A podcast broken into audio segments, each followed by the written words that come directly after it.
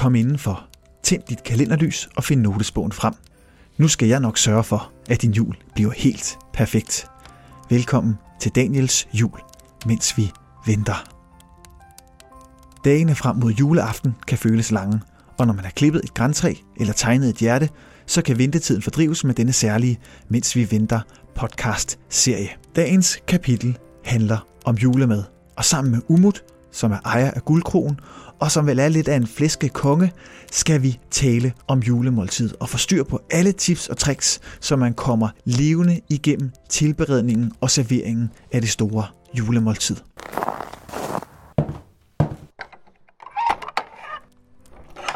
Og velkommen til. Jo tak. Først og fremmest, Umut, så bliver jeg nødt til at spørge dig, hvad er dit forhold til jul? Så jeg har holdt jul siden jeg var 15 år.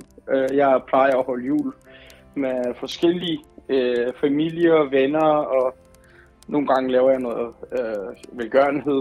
Så for mig der er julen ikke at skulle sidde sammen med den bestemte familie. For mig der er det at være sammen med folk, jeg holder af, eller gøre noget, der ligesom gør noget godt. Jeg er jo ikke, jeg er ligesom resten af Danmark ikke særlig religiøs anlagt.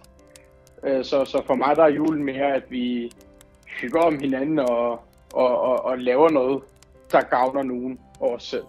Det er jo også meget det, julen handler om i dag, kan man sige. Ja, heldigvis. Og, ja, det er rigtigt. Og vi sidder jo her i lille juleaftensdag, og føler du dig sådan klar til juleaften? Jamen det gør jeg, jeg har jo jul fra sådan noget midt oktober, og så hele vejen til i morgen, og så hele vejen til påske igen, så jeg hvad angår mad, så begynder jeg at tænke på det helt nærmest oktober og november, ikke? For jeg skal have fundet mig en god and og en god steg, og jeg skal have det rigtige rødkål, og så skal jeg undersøge altid, om der er noget nyt tilbehør, man kan bruge på julebordet, ikke? Jo. Altså ikke sådan noget blasfemisk rå rødkålsalat og sådan noget. Ikke sådan noget der, men du ved, der kommer også nogle forskellige tilbehør i forskellige familier på bordet, så jeg kan også godt lide at ligesom sige, okay, hvad kan man egentlig få? Og min julemad skal jo være dansk. Ja. For det er virkelig noget, man skal lave med fuck med. Jeg vil bare gerne have min anden steg og flæskesteg med rødkål og kartoflerne. Og det er jo der, hvor du har fingeren på pulsen, Ubud. Så vi skal starte med at guide vores lyttere igennem julemåltid og ligesom klippe dem på til den store dag i morgen og give dem nogle tips og tricks til og do's and don'ts til hele det her julemåltid. Og nu har du allerede nævnt flæskestegen og anden. Så lad os starte med dens beskaffenhed. Hvor tænker du, at vi skal hen for at få fat i de forskellige dyr? Der er faktisk kommet efterhånden, synes jeg, der er kommet et rigtig godt udvalg i. Altså hvis man har en lokal gård, man kan køre over til, så gå ind og støtte den. Men bor man i en storby, eller bor man ved siden af en stor supermarked, så har faktisk de fleste store supermarkeder nu fået noget, der er rigtig ordentligt kød. De har det på deres disk, specielt her op til julen. Så man skal, der er et eller andet idé om, at i julen, der skal der være rigtig meget af det hele, og så skal det være rigtig billigt. Og det skal det virkelig ikke, for det er ikke så tit, vi i Danmark samles med vores familie på den måde. Offer gerne et par 100 kroner på en god flæskesteg, og et par 100 kroner på en god and eller en gåse. Også gå ind og vurdere og sige, jamen er vi 4, er vi 2 voksne og 2 børn, eller er vi 8? Og så lave indkøb derefter, fordi det er ikke fordi, at det kød, vi tilbereder den aften, er anderledes end andre dage. Altså køb sådan så, at der er nok, at man en lille familie, så køb en lille and, i stedet for at købe en kæmpe en, der går helt til spille. Eller sætte dig ind i, hvordan man sådan anvender resterne. Det samme gælder for flæskestegen. Altså jeg kan for eksempel godt lide at lave en kold smørbrødsbord dagen efter, hvor der også lige kan laves en smørbrød med lidt andet og lidt flæsk og lidt rødkål og mayo. Men lad være med at købe det. Altså tænk mere på, hvad der passer til ens egen størrelse. kontra gå ud og købe et eller andet stort, fordi at det nu er billigt på tilbud. Ja, en ting er prisen, men der er jo også det helt essentielle smagen, for man kan jo godt smage forskel på, hvor man har fået sit kød fra. Kæmpe forskel, kæmpe forskel. Nu kan jeg se, der er lavet adventsvideoer, at der faktisk var kommet gammeldags krogmodnet flæskesteg. Altså, der siger jeg, wow, at det kan vi finde i et almindeligt supermarked i dag. Altså, igen, har man en lokal slagter eller en gård, synes at man skal tage det over, men har man ikke det, så er der kommet det her lidt mere luksuriøse, lidt mere eksklusive kød til, når det bliver jul. Og der synes jeg godt, man kan være så bekendt og sige, prøv at høre, nu bruger jeg sgu lidt flere penge på maden i dag, frem for at spise risengrød og for at kunne købe et par Chanel, stiletter til 5.000 kroner, ikke? Altså, det er jo jul, der må man godt lige skrue lidt op på madbudgettet. Og så, fordi at der er en kæmpe forskel i smag, som du siger, ikke? Når du, i dag kan du jo få and til 40 kroner i en supermarked, og så kan du også få en and til 400 kroner. Ja. Og der er ingen tvivl om, altså det er vægtand, men i princippet så rottekød jo også kød.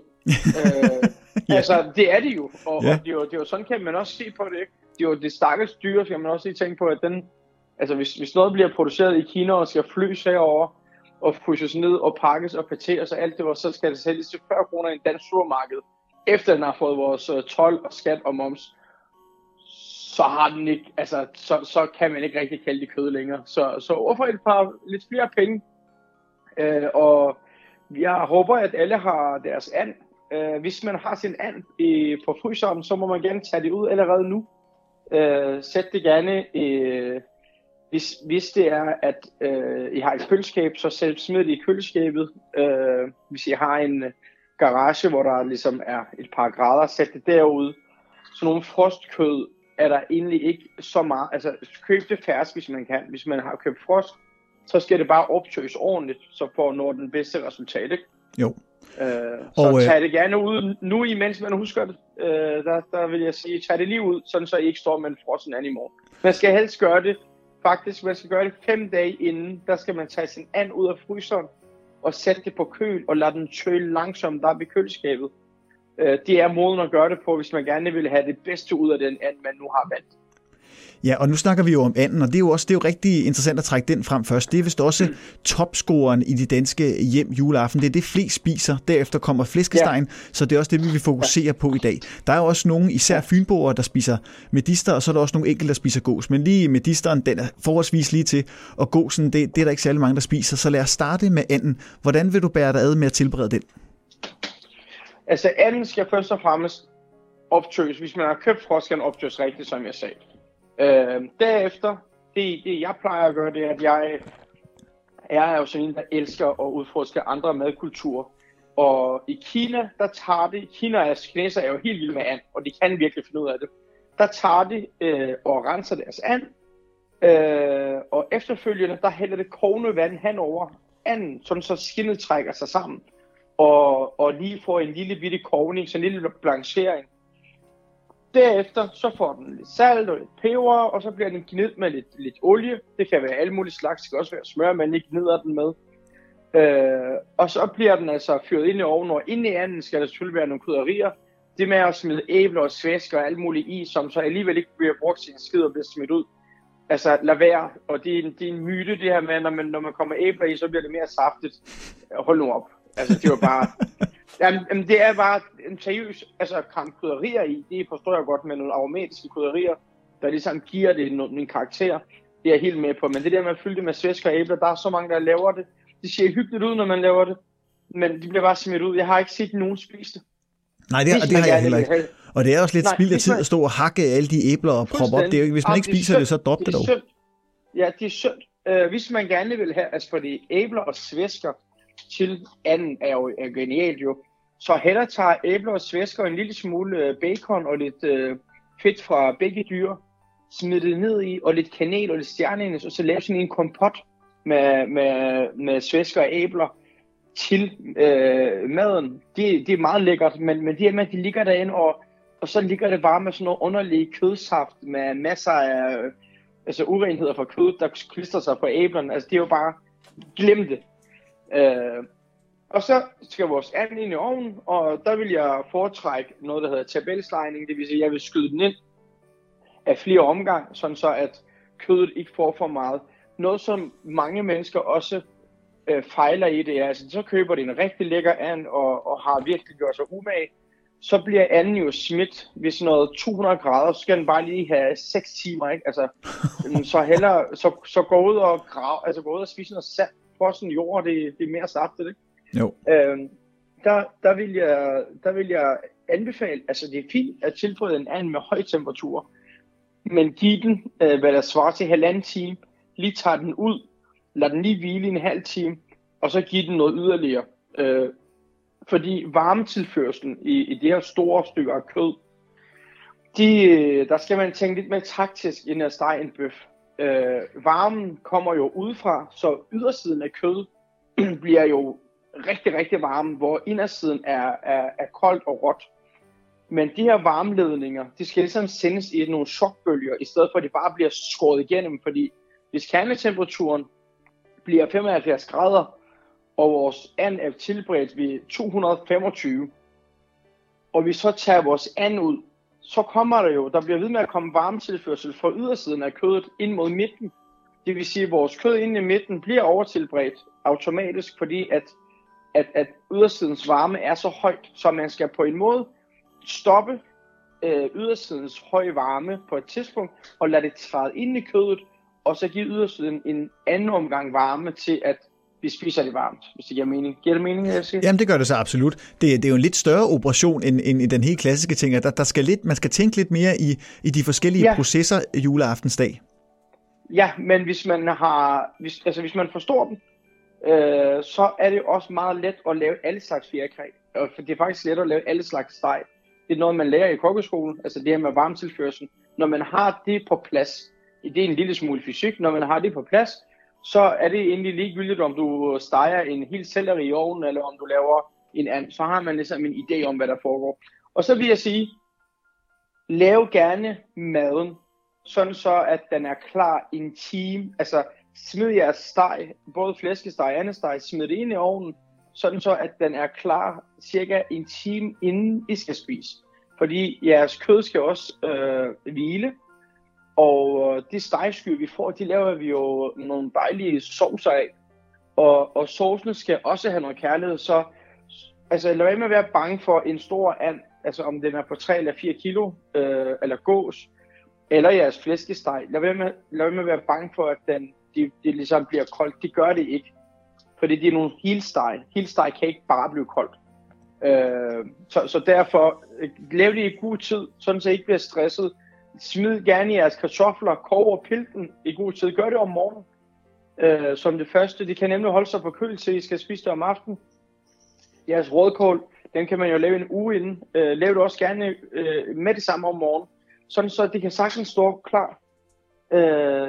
Det er i hvert fald på den måde. Jeg synes virkelig, det er synd, at julemad bliver til en omgang jams, fordi at det kræver en strukturering med det her med, at der skal være 2 slags steg og noget kød og noget grønt og noget alt muligt.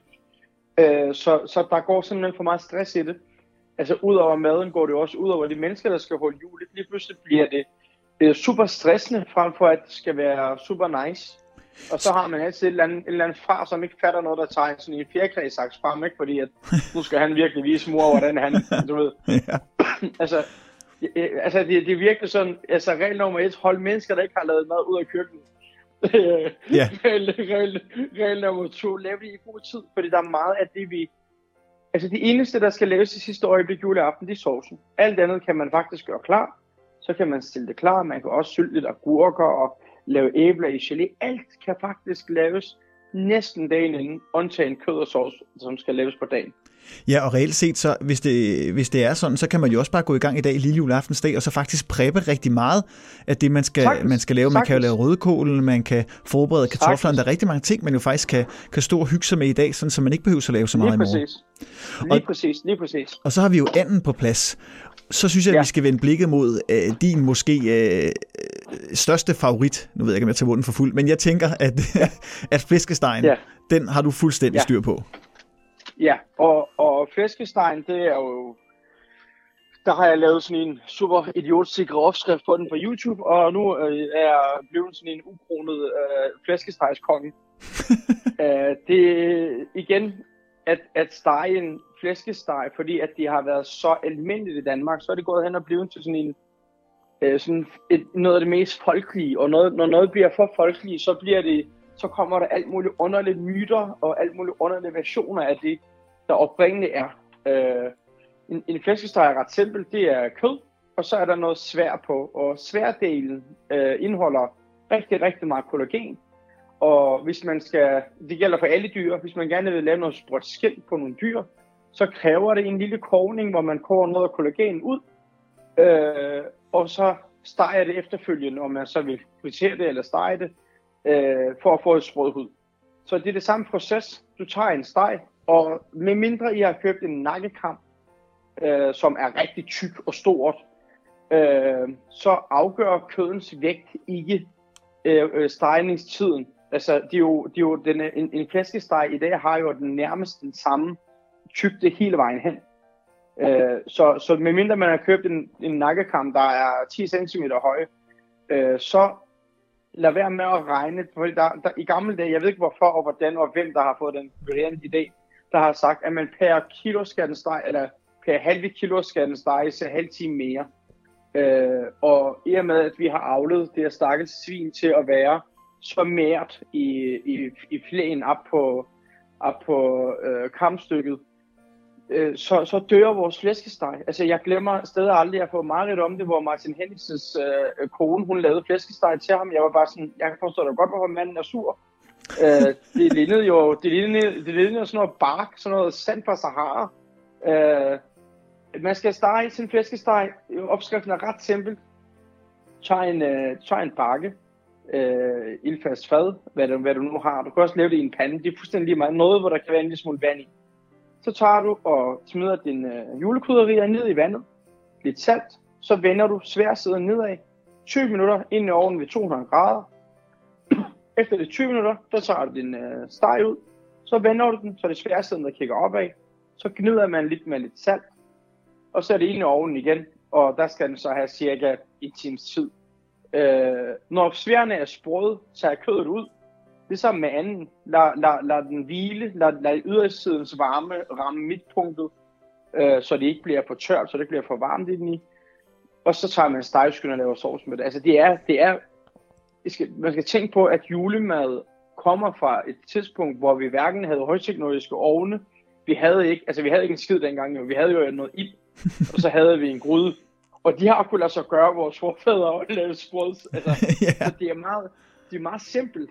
I bund og grund er det meget nemt at gå til. Jeg tror, det er os selv, der gør det svært ved, og så er der nogen, der siger, at jeg kan godt lide at smide mine i en sous-vide-bælge i 36 timer, hvor man er sådan lidt... Jamen, et mært stykke kød skal jo ikke langsomt tilberedes. Et mært stykke kød skal nemlig hårdt tilberedes, sådan så at vi får gang i maillard-effekten og får det her dejlige karamelliserede stik. Den her lækker stik-svin-smag, det er jo det, vi gerne vil have masser af. Og sammen i vores sovs, det er jo den, der danner bunden. Altså, det er jo ikke, fordi vi står og koger en svinebouillon til at lave en sovs. Vi bruger vores stegesky, og stegeskyen, den får vi, når vi virkelig knaller noget varme ind i den her flæskesteg. Jo. Så lad være med at tænke alt det der underlige bane. Altså, hvad fanden sker der for folk, at man begynder at sous-vide-tilbrede en flæskesteg? Hvad sker der? Jeg ved ikke om de er... Altså, jeg ved sgu ikke, hvad de har røget, men det er jo underligt. Fordi det er lige til. Og så er der selvfølgelig flæskesteg. Ordet er jo en fælles betegnelse for forskellige udskæringer af svin. Det betyder, at det er steg fra et svin. Derfor hedder flæskesteg. Der er kamsteg, ribbensteg og nakkefilet, nakkekam, man kan bruge. Min yndlingsstykke er ribbensteg. Jeg synes, det indeholder rigtig meget fedt og bindevæv, kollagen, som gør, at jeg får mere smag og saft. Og så kan ribbensteg opvarmes dagen efter, uden problemer. Hvis man gerne vil have lidt mere stykke kød, det forstår jeg også godt, nogen vil have, men så køber man en kamsteg. Den er lidt mere vanskelig at varme op dagen efter, men fungerer jo på klædet på et stykke smørbrød, så der kan man også indvende det til det, eller lave en flæskesteg sandwich. Og så er der nakkekammet der op mod nakken. Det er noget, der er imellem flæskesteg og ribbensteg. Den er lidt mere, men stadigvæk fedtet. Altså alle tre smager pissegodt. Det kommer helt an på, om man har lyst til sådan en som mig, sådan en klam dyr, der rigtig gerne vil have noget rigtig klamt mad, eller om man gerne vil holde lidt igen, når man... Og det skal jo også siges, at har man lyst til at få lidt flere tips, eller kan man ikke lige huske, hvad vi har snakket om, så kan man selvfølgelig høre podcasten igen. Men man kan jo også drible ind på din YouTube-profil, som du har nævnt et par gange. Der har du lavet, du har også nogle videoer fra forrige år, men du har også lavet en adventsserie, som er kørende nu, hvor den første handlede om flæskestegen, og den næste handler om anden, hvor du så gennemgår de her forskellige stykker kød, og du gennemgår, hvordan man tilbereder de forskellige ting, og faktisk går fuldstændig ned i hver enkelt detalje omkring hele processen, før, efter og under. Det er nogle fantastiske videoer. Så hvis man også vil have billedsiden og den lange historie, jamen, så kan man jo bare hoppe derind. Ja, det er, altså jeg synes sgu, det er lidt ærgerligt, at vi har gjort noget så simpelt og noget, der skulle være så hyggeligt til et besværligt opgave. Jeg hører tit fra folk, der, altså når jeg siger, at man nu husker at købe det her aspargeskartofler og koge dem selv. Men du ved, vi gider ikke at bruge deres tid på at koge kartofler juledagen. Men du kan jo koge den 3 dage inden, og så kan man lave det til... Altså, vi bliver på et eller andet måde nødt til at få banket inde i folks hoved, at hele den her madlavningsproces er også en del af det hyggelige. Men det er jo, jeg tror simpelthen, det typisk er sket, fordi at man har haft en stakkels mor, der skulle stå inde i køkkenet og skulle lave maden klar, imens børnene ser et eller andet Disney-show, og far tyrer bajer og snaps i hovedet. Det er jo ikke sådan, at jul skal være behageligt for alle. Yeah. Alle skal bidrage til, og også fordi, at det er jo sådan en fælles ting. Altså hvis man finder noget fællesskab omkring maden, specielt juleaften, eller op til, at man ligesom... Altså børn kan sagtens spille kartofler, børn kan også godt snit rødkål og lave... Altså julemaden, som sagt, er jo så simpelt, ikke? Aktivere den, få dem til at, altså, få maden til at være lige så sjov som at se Disney TV. Jeg ved ikke, om jeg har været mærket som barn, men jeg elskede at gå i køkken med min mor, ikke? Jo. Og sådan så, at det bliver en behagelig dag for alle, og ikke kun til, hverken kun for børnene, eller kun for far, eller kun for mor. Alle skal jo kunne hygge sig den dag. Og inden vi når til kartoflerne, og især de brune kartofler, Umut, så tænker jeg lige, at vi skal have en lille julequiz. Så her kommer der altså 4 spørgsmål, der bevæger sig fra elevniveau til Einstein-niveau. Og det er alle sammen julespørgsmål. Er du klar på den? Shit. Ja, tak. Shit. Godt. Spørgsmål 1 er, hvad spiser Lady og Vakkabunden i scenen fra Disneys juleshow? Er det pizza, lasagne eller spaghetti? Det er spaghetti. Det er fuldstændig rigtigt. Så kommer der faktisk et madspørgsmål. I hvilken landsdel har man traditionelt haft grøn langkål som en del af nytårsmåltidet? Er det Bornholm, eller er det Sønderjylland, eller er det Nordsjælland? Det er i hvert fald Sønderjylland. Det er fuldstændig rigtigt. Kransekagen, den stammer oprindeligt fra Tyskland. Er det rigtigt eller forkert?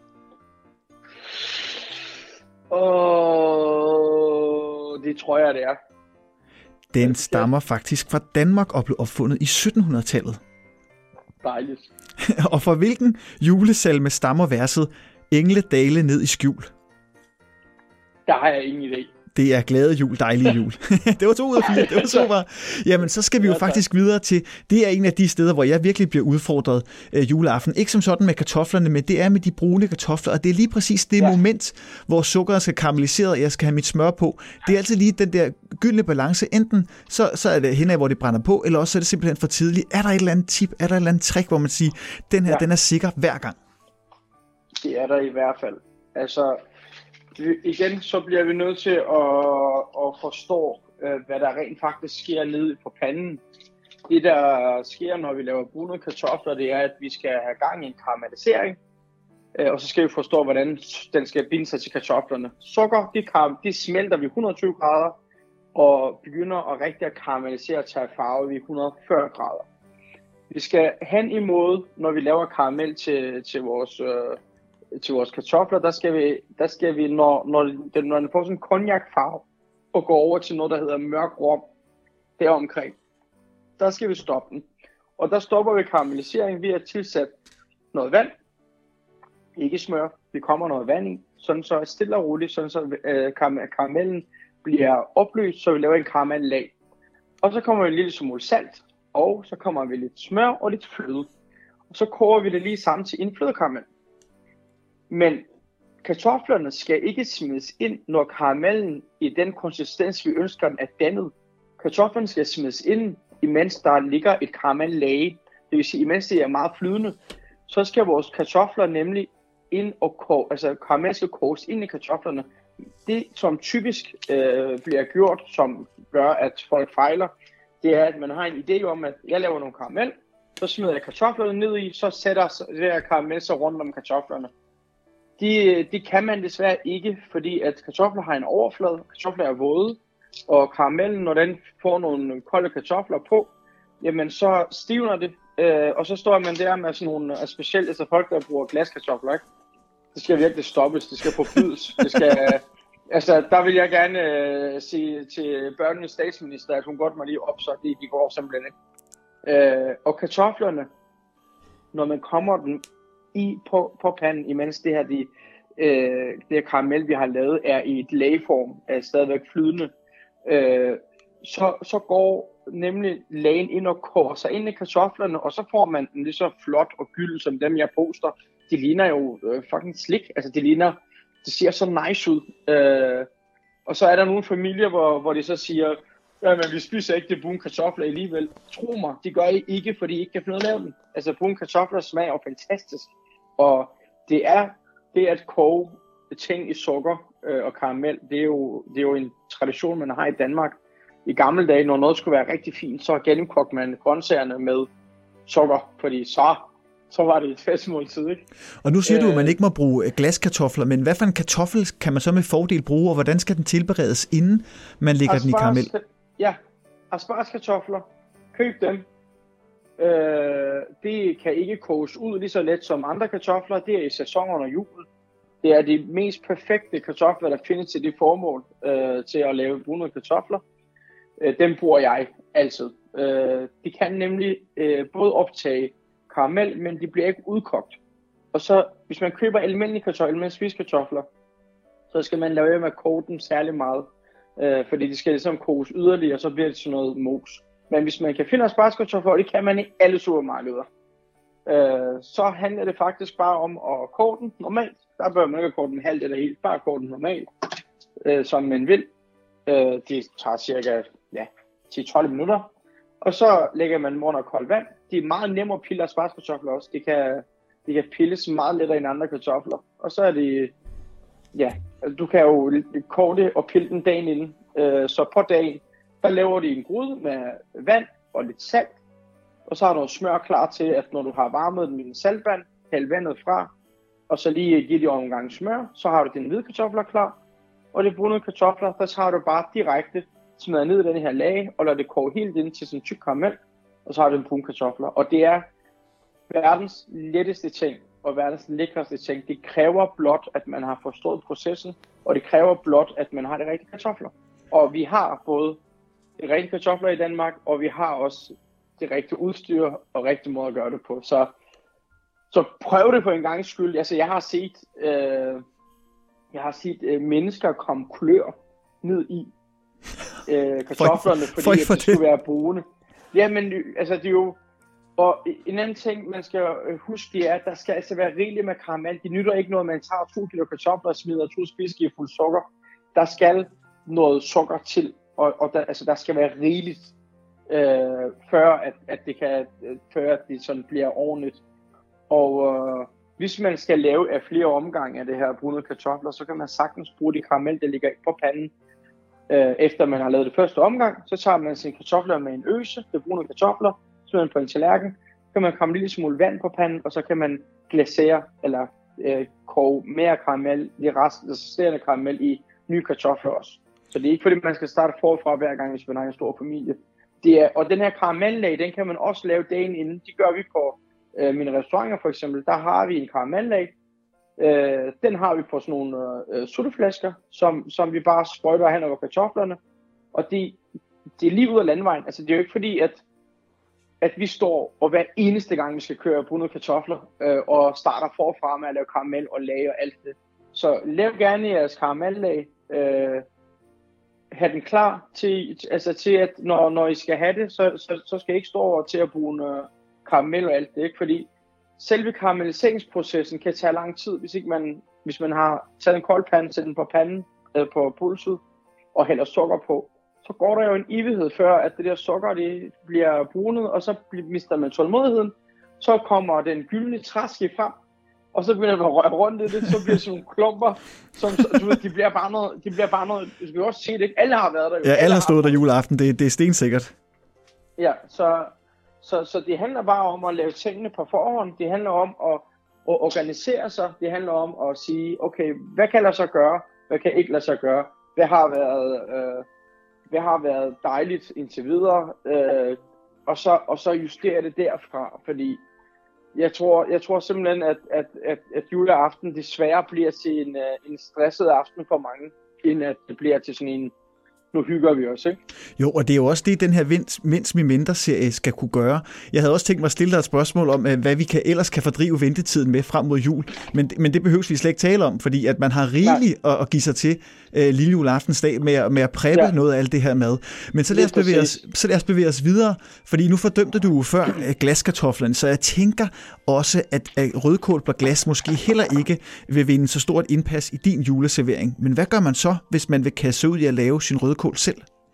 Hvis man skal lave sin egen rødkål, så skal man faktisk bare købe sig en rødkål, lidt sukker, lidt eddike, hvis man har nogle rødvinsrester, stjernenis, kanel, lille smule sort peber, laurbærblad og en klat smør eller lidt olie. Altså det er vitterligt snit en rødkål, smid lidt i en gryde. Hæld noget lille smule rødvin, lidt eddike, lidt sukker og lidt af de her krydderier, og så bare lade den koge. Den passer fuldstændig sig selv. Og når kålen er mørt, ja, tager der også noget rødkål. Og hvor lang tid tror du cirka, den proces tager? Den proces er selve hak og snit og sætte den over. Det tager ikke mere end 10 minutter. Til gengæld så kan sådan en rødkål, der er kogt, den kan altså holde sig i 6 måneder på køle. Ja. Så altså, man kan nærmest leve i august måned og spise det til juleaften. Hvis man bare for en gang skyld laver sin egen rødkål, så vil du aldrig nogensinde købe rødkål igen, fordi det man køber, det er typisk meget sødt og mangler syre, og så er det sådan kogt helt ud. Så der er ikke noget sådan dejlig struktur i det. Men smagsmæssigt kan det slet ikke sammenlignes. Det er ligesom at sammenligne en knor pulvermagnæs og en ægte magnæs. Det er ikke det samme. Overhovedet ikke. Altså, det er, og også fordi det er en let proces. Altså, et bearnaise kræver alligevel en del viden, ikke? Men det gør en rødkål virkelig ikke. Nej, og det man jo også kan med rødkålen, det er jo, at man kan måske boppe den op med en lille smule juleøl eller en lille smule rødvin, altså den, man vil servere til julemaden senere. På den måde kan man jo også blære sig det, man siger, at den her rødkål, den er altså justeret fuldstændig til den servering, vi skal lave nu, og det, vi drikker, det er faktisk også i maden, og så kan man jo ligesom sidde der og spille smart ved julebordet, og det er jo altid godt. Nej, men hvis man har lavet julemad efter mine anvisninger, som ikke er noget, jeg har opfundet, jeg har bare gravet mig dybt ned i nogle kogebøger. Og raffineret, det har du også. Ja, så kan man godt regne med, at man får rigtig mange pludspoint hos sine svigerforældre og ens kæreste, ikke? Altså, man er sikker på, at der kommer til at ske noget action den aften, og så sker der julemirakler lige pludselig. Og så mangler vi jo én ting, før at vi rammer, midten af skiven, og det er jo en af de ting, som har givet mange mødre og fædre sved på panden juleaften, og det er jo sovsen. Og den skal vi jo også lige have styr på, fordi den er jo også meget vigtig. Ja. Jamen, altså, sovsen er jo, igen, nu bliver jeg pisse i tænden, jeg ved, man siger, men det er også let, fordi at vi har jo et fantastisk stegesky fra vores svin og fra vores and. Eller alene af svin eller and. Altså bare stegesky fra noget dyr. Det tager vi. Så tager vi noget fløde, og det er fløde 38. Jeg siger det her ikke for joke, det er ægte, man laver det på den måde. Du tager en liter fløde. Man skal regne med cirka 2,5-3 dl sovs per mand juleaften. Hvis det er nogle, altså det har man i andre landsdele. Er man over i Jylland, så er det liter per mand, ikke? Så er det hellere for meget end for lidt. Så, ja, lige præcis. Men igen, man kan spise det en efter. Det handler bare blot om at være god til at lige pakke det sammen. Så der er ikke noget fra julebordet, der ikke kan holde sig til dagen efter. Ikke, altså det er jo lækkert med noget frisk mad, men hvis det er, så har man til det, ikke? I tager en liter fløde, kog det op i en anden gryde. Der hælder du lidt rødvin, og jeg kan næsten give det som en opskrift, cirka en 4-5 deciliter rødvin, koge det ned til det halve, kom en liter fløde på, tag jeres stegsky, fjern fedtet fra, og hælde, hvad der er på den her bakke, og kom noget krone vand ned i bakken, og også lige afkoge det, der er. Sigte ned i sovsen, og gennem en pind sigte det hele. Og så koger I det op, og når det er kogt op, så laver I en jævning, enten med en opbagning, ligesom man vil lave med mel og smør, klaret smør. Ellers så tager maizener. Jeg anvender maizener. Det er glutenfrit, og det er dejligt nemt. Og det er meget mere sikkert. Altså ikke fordi jeg kan finde noget på en ro, men derhjemme ville det være meget mere let, hvis ikke man har lavet sovs på den måde.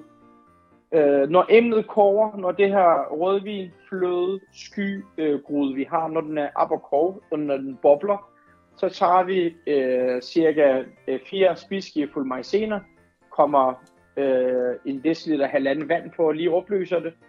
Ned i sovsen, lad den tykne. Når den har tyknet, så kommer vi lidt repsel i og lidt kulør til at give noget farve. Og til sidst, så smager man lidt til med salt og lidt peber. Bam, så har du en sovs. Og så har du verdens bedste sovs.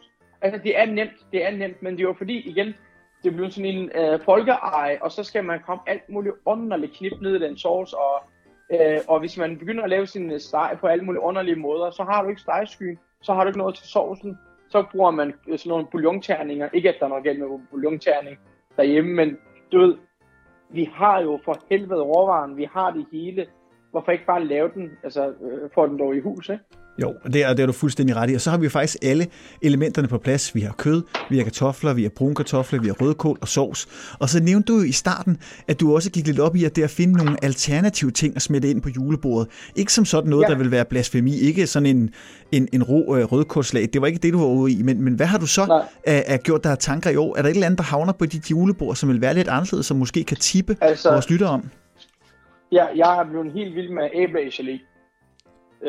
Det er jo sådan gamle klassiker, som man er gået lidt væk fra. Man pocherer nogle æbler i noget vand, sukker og lidt vanilje, og så med og lidt salt, og så kommer man så repsgelé henover. Det smager fantastisk.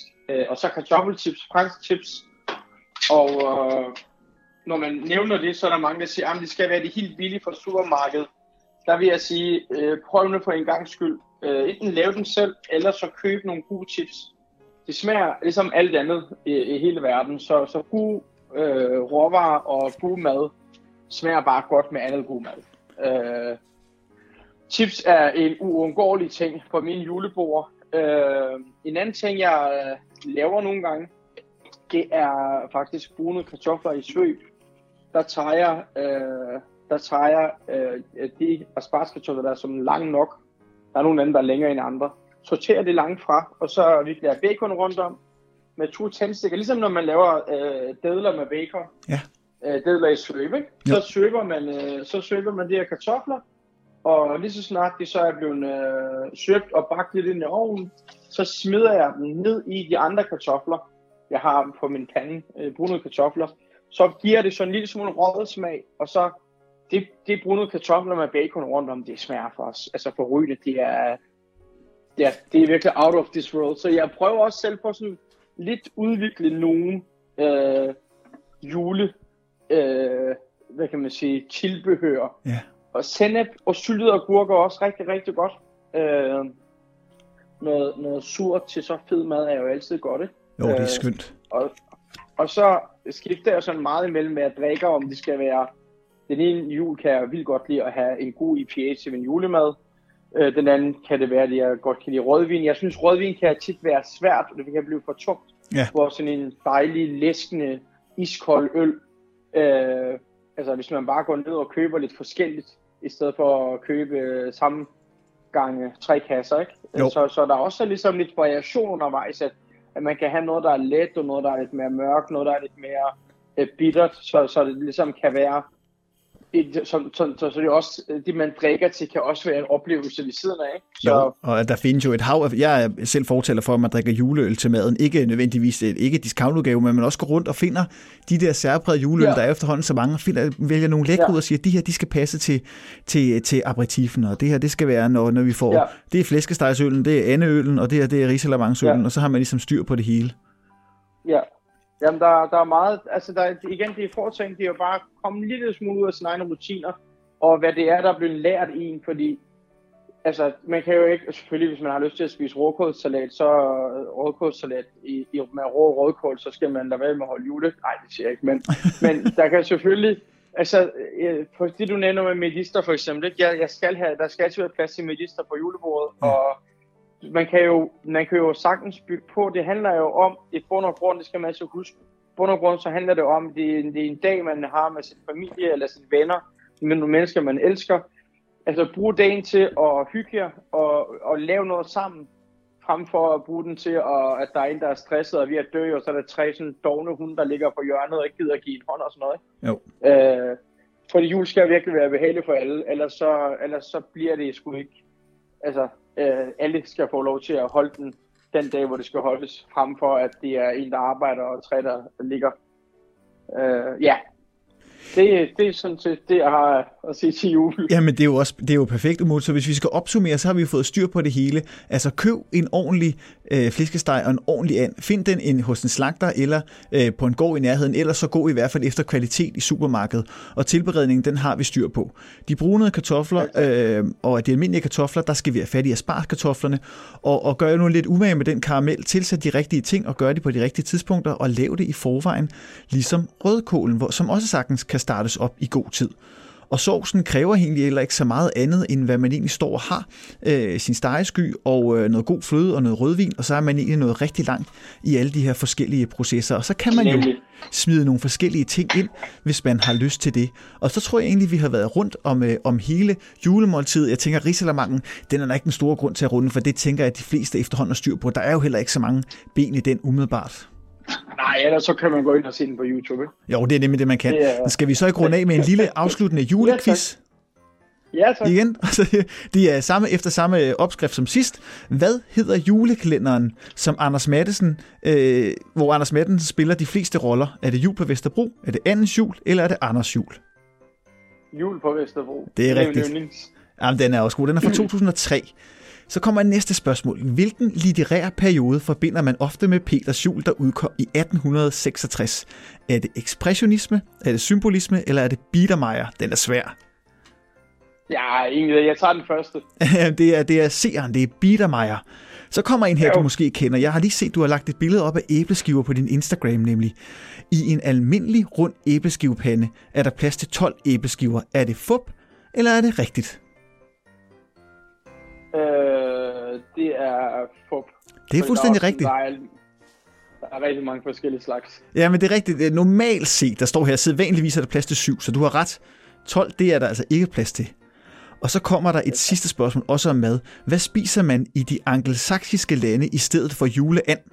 Altså de engelsksprogede lande, vil jeg tænke, de mener. Der spiser man kalkun. Det er fuldstændig rigtigt. Det er rigtigt, fordi vi... Det er meget mærkeligt, men i Tyrkiet, der holder vi også jul, men vi holder totalt weird, men vi holder nytårsaften. Der pynter man juletræ, giver hinanden gaver og pynter op. Altså ligesom med julemander, hele muligheden. Og så spiser man også kalkun, fordi at det er noget, vi... Jeg ved ikke, hvordan det for helvede er kommet ind, men det er noget, vi har importeret fra England. Og så spiller man julebingo. Nytårsaften, og man kalder det jul, det er så underligt. Ja, men så er der jo også et råd til, hvis man heller ikke ved, hvad man skal få dagen til at gå, men så kan man jo også spille noget julebingo, og måske lade sig inspirere lidt af den tyrkiske julenytårsfest, måske. Det var meget sjovt. Det gør vi altid. Så sammen som en familie, der spiller julebingo, det er jo griner. Altså, det er lidt af pakkelej, det er ligesom pakkelej, ikke? Altså, jo. Og jeg vil sige en ting, når jeg bliver inviteret til sådan noget pakkelej og bingo og sådan noget, jeg kan slet ikke være i mig selv. Altså, jeg er pisselig glad om det er en 6-årig barn, eller det er en 80-årig dame. Jeg skal bare have vilde gaver, og jeg er ligeglad med, hvad gaverne er. Jeg skal bare have det pakker med hjem. Åh, det er jo skønt. Jeg kender det. Og men Umut, jeg vil gerne sige dig tusind tak, fordi du havde tid til at lige at guide os igennem hele julemelaen. Nu tænker jeg, at hvis folk ikke ved, hvad de skal lave i dag, jamen, så har de jo faktisk hele opskriften på julemiddagen her i podcasten, og det var det, der var målet. Så ved man ikke, hvad man skal lave, så er det bare med at komme i gang nu. Ja, tak. Og så vil jeg gerne ønske dig en rigtig glædelig jul. Tusind tak, og i lige måde. Og afslutte med dette julecitat, og det er altså et citat af Marjorie Holmes. Og hun siger, at ved jul, der fører alle veje hjem. Rigtig glædelig jul, Umut. I morgen kan du lytte til det sidste afsnit af Daniels Jul for i år. Jeg skal fejre juleaften sammen med selveste James Price. Vi lyttes i morgen.